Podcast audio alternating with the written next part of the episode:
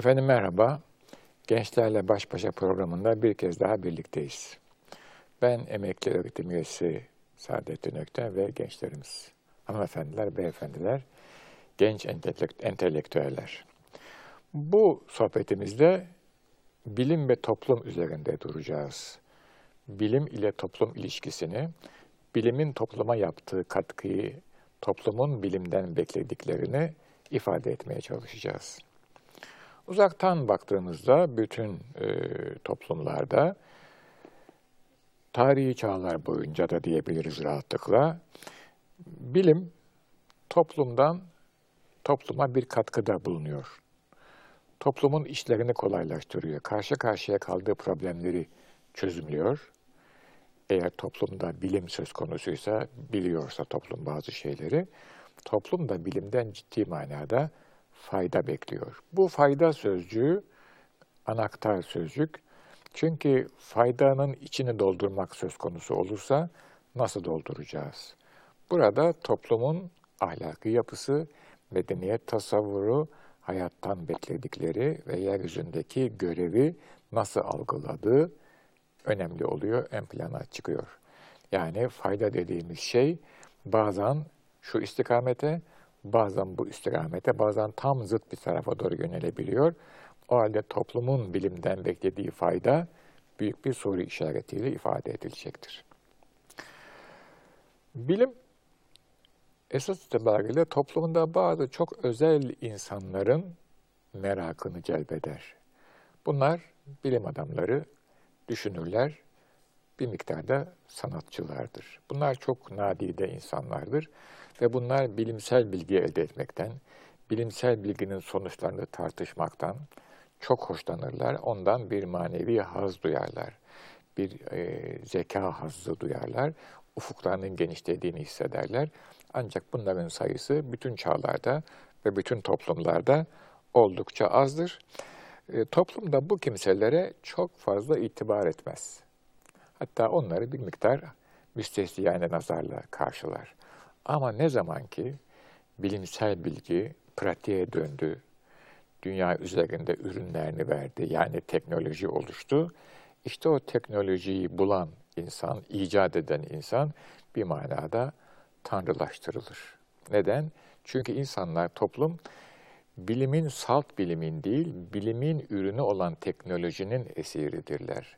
Ondan çok şey umarlar. Özellikle bu sanayi devrimi ve sonrasında devam etmiştir. Bugün de devam etmektedir. Hiç kimse bilgisayar tekniğinin arkasındaki matematik dünyayı merak etmez. Ama herkes bilgisayar tekniğini ürettiği ürünleri büyük bir merakla kullanır ve buna bir de artı değer yükler. İşte şu aletim şöyleyse ben şöyle başarılı, iyi bir adamım. Siz istemeseniz de toplum o değeri size yükler. Ama onun arkasındaki binary kodları, ikili matematiği hiç kimse merak etmez. Onu dahiyane matematikçiler icat ettiler, geliştirdiler, kullandırdılar. O devre modellerini elektronikçiler icat ettiler, geliştirdiler, denediler, kullandılar. Onlardan birileri de çıktı, bir dizayn yaptı. O birilerinin adını söylemeyeyim. Çok çünkü tepki alabilirim. Öldü geçen sene. Sonra o hala kullanılıyor şimdi. Müthiş bir sükse yapıyor. Şimdi demek ki toplum böyle. Ama hiç unutmayalım ki arkasında bunun ciddi manada bir bilimsel birikim var. Demek ki toplumla bilimin alakası, ama bu dünyanın bütün toplumlarında ve her çağda böyle. Çok özel zekalar ve zihinler salt bilimden hoşlanıyorlar. Onun dışında genel manada hadise bu. Bilimin vardığı sonuçlar ciddi birer silah. Bu silahları birer güç. Toplum nasıl kullanacak? Biraz evvelki fayda meselesine tekrar dönmek istiyorum. Hayra mı kullanacak, şerre mi kullanacak? Aynı fayda gibi hayır ve şer de burada içi doldurulması gereken kavramlardır. İslam medeniyetine göre hayır ve şer bellidir. Kapitalist medeniyet tasavvurunun konjonktürel anlayışına göre, ne demek? Zamana ve zemine bağlı anlayışına göre hayır ve şer, o da bellidir. Demek oluyor ki birisi makyavelist bir açıyla hadiseye bakarken, ötekisi hak şerleri hayreyler açısından hadiseye bakıyor. İki farklı bakış açısıdır. Bu tasavvurların müntesiplerine göre ikisi de doğrudur. Birisi kendi inandığı sistemin hayır ve şer kavramını gündeme getirir, öteki de kendi inandığı sistemin. Neticede şunu söylemek gerekiyor ki, elinizdeki silah güçsüzse, mütevazı bir silahsa, hayrı ve şerri o kadar güçlü olmuyor, o kadar etkili olmuyor, o kadar yaygın olmuyor. Ama elinizdeki silah, vasıta çok güçlü ise, hayır ve şerrin içeriği de, muhtevası da ve şumuli de, kapsamı da o kadar güçlü oluyor. Bu noktada aklıma gelen örneği söylemeden geçemeyeceğim. Eğer atom bombasını yapmadıysanız, okla yayla savaş kazanmak istiyorsanız, Hiroşima'da en çok 300 kişiyi öldürebilirdiniz. Ama uçak elinizin altında, Enola Gay'den bir levyeyi çekince, hiç tetiğe falan basmaya gerek yok. Ne olduğunu da görmüyorsunuz. Bir anda aşağıdaki 80 bin kişiyi öldürüyorsanız, hayrı ve şerri işte burada görüyorsunuz. Uçağa atanlar için o bir hayırdır. Hayır olmasa yapmazlar. Aşağıdakiler için o bir şerdir. İşte iki tarafın hayır ve şer anlayışını görüyoruz. Evet, Batı dünyasında doğdu modern bilim. Eskiden beri bilim var, fakat eskiden beri olan bilim çok mütevazı bir bilim. Ama doğanın sırları, esrarı Batı dünyasında Rönesans'tan sonra çözüldü. Acaba bunun bir arka planı var mı? Bunun çok net bir arka planı var. O da şöyle, Batı dünyasının insanı adeta bu bilimsel devrime, bu bilimsel keşfe hazırlanmış vaziyetteydi. Batı dünyasının insanı manevi ve mistikle olan irtibatını kesmişti, sekülerize olmuştu. Bunun sonucu olarak bütün enerjisi iç dünyasından, yani kendisini pürify etmekten, temizlemekten, güzelleştirmekten dış dünyaya doğru dönmüştü. Kendisini zaaflarıyla ve üstün taraflarıyla bir bütün ve reel kabul etmiştir. Batı'nın insan örneği böyledir. Bu gücüyle dış dünyaya dönünce, bütün gücüyle kendisine hiç zaman ayırmayınca, o zaman fizik dünyanın güçlerini, esrarını çözmeye başladı.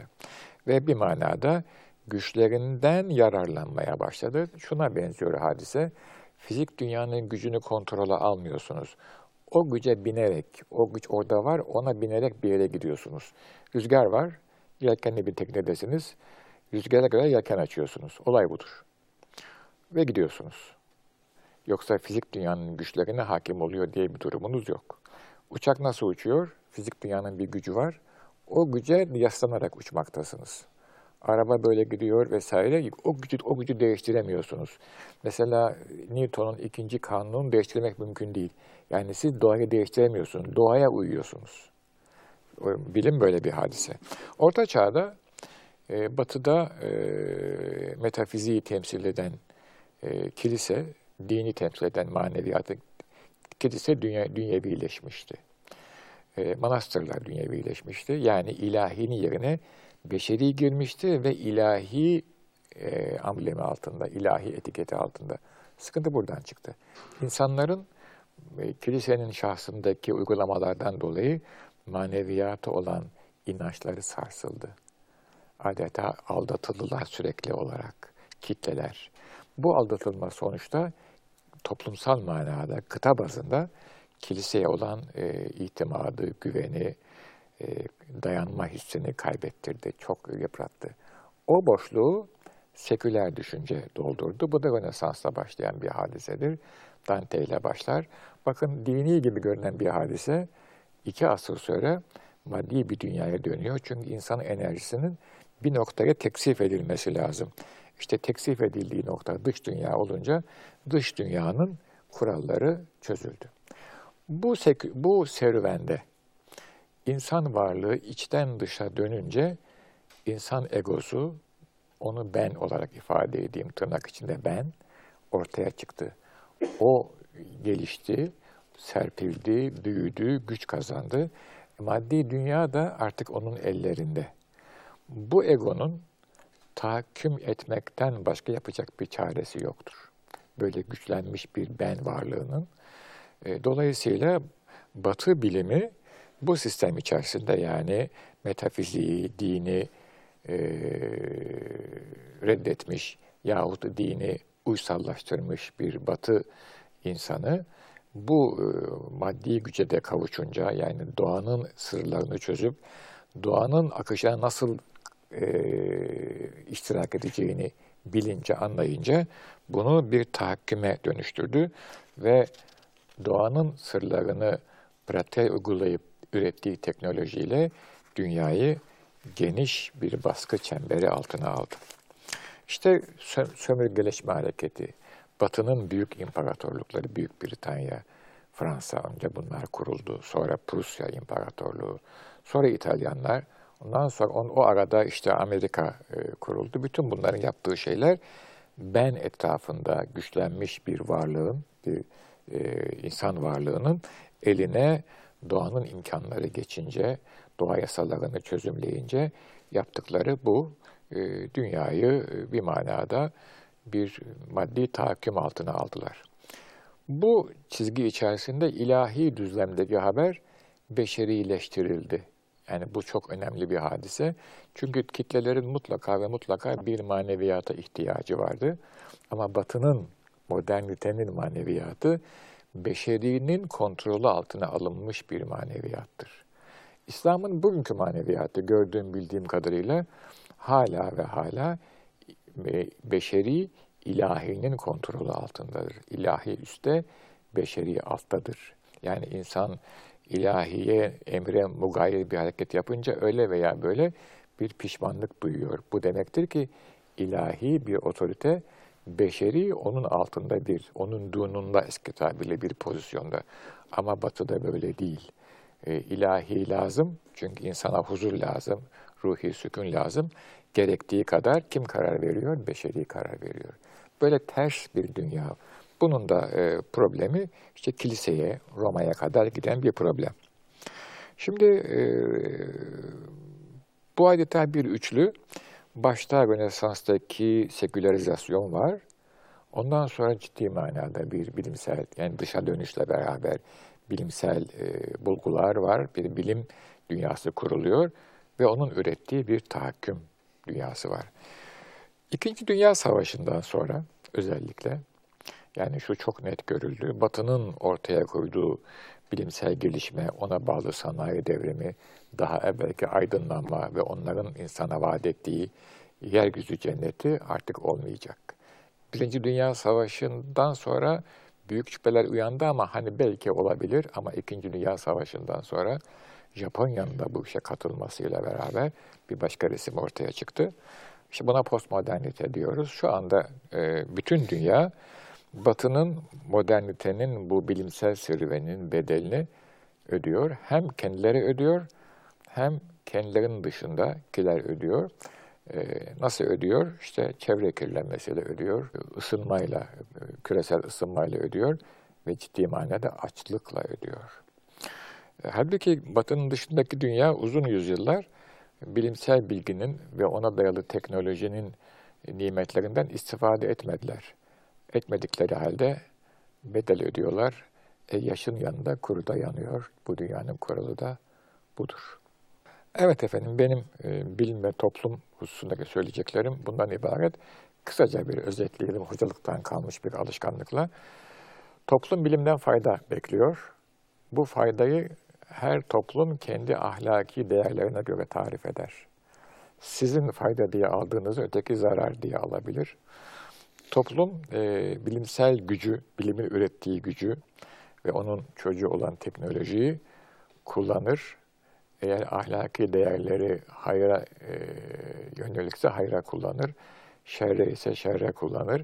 Buradaki hayır ve şer kavramları da yine sizin değerler sisteminizdeki içeriğe göre tanımlanmalıdır, değişebilir.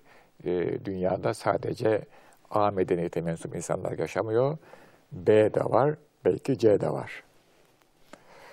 Evet, benim söyleyeceklerim kabaca böyle.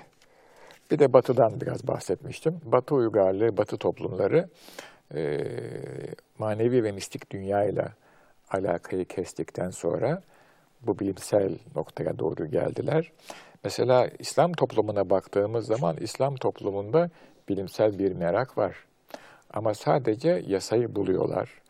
olayı keşfediyorlar, hissediyorlar. Özellikle matematikte, fizikte yasa bulmasa bile yani çok hoş o yasayı hissederek enteresan aletler bina yapıyorlar.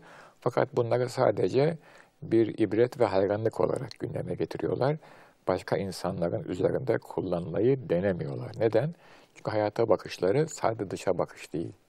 Önemli ölçüde içe bakış. Yani varlığın kendisini eski tabirle teslim etmek, süslemek, bezemek, tasfiye etmek.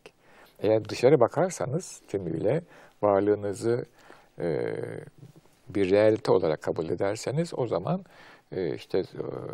bu dikkatiniz, bu enerjiniz toplumsal manada müthiş bir şey. Doğanın güçlerini keşfediyorsunuz ve onları içinizdeki ben çok güçlendiği için onları kendi menfaatinize kullanıyorsunuz ve dünyaya da ağır bir bedel ödetiyorsunuz. Evet, soru alalım efendim. Yani soru varsa bir iki soru alalım ve buyurun efendim. Hocam, bilimi konuştuk. Ben de burada bir soru sormak istedim. Şimdi bilim gelişmekte ve hani bilim insanın aslında biraz da egosunu tatmin ettiğini düşünüyorum. Çünkü artık bir şeylerin kendi kontrolünde olduğuna inanmaya başlıyor. Ben burada inanç noktasına değinmek istiyorum. Bilimin gelişmesi insanın inanç noktasında yerini nedenle değiştirir? Hani inançsızlığa mı sürükler yoksa inancına daha ciddi bağlanmasına mı yol açar? İkisi de olabilir. Yani eğer sizin bindiğiniz gemi, akıl gemisi çok güçlüyse ve siz inanç noktasında o akıl gemisinin gücüne inanıyorsanız, bakın bir başka inanç söylüyorum, o zaman sizdeki inançsızlığı törpüler. Bu soruya daha evvelden de yani şöyle düşünmüşüm ben. Şimdi bilimsel düzlemi inanan bir insan olarak bakmak lazım. Bir, yahut inanmayan bir insan olarak bak. İnanan insan olarak bakarsak eğer, bilimsel düzlemi düzenleyen bir irade var, tanrısal irade. İnancı düzenleyen yine aynı irade. O halde bilimsel bilgiyle inancın çatışması mümkün değil. Eğer bu irade bir tenakuz içinde değilse, ilahi iradeye de tenakuz herhalde atfedemezsiniz. Eğer inançsızlık olarak bakıyorsanız o zaman zaten inancınız yok. Sizin bilimsel bilginiz size göre bir bilgidir. Lojik olarak baktığınız zaman o bilginin sınırlarını bilirsiniz, değerini bilirsiniz, onu mutlaklaştırmazsınız. Ama inançsız insanın mutlaka inanca ihtiyacı var. İnançsız insan o bilimsel bilginin, sınırlı bilginin içerisine o bilime dahil olmadığı halde inancı zerk ediyor ki mutlaka inanca ihtiyacı olduğu için. Ama burada problem şuradan çıkıyor. İnançsız insan, İnançlı insanın huzuruna gıpta ettiği için, onu özlediği için o huzurdan pay almak istiyor. Fakat aklı onun inanç sahibi olmasına engel oluyor. Çünkü inanç sahibi olmak aklın aczini itiraf etmesidir.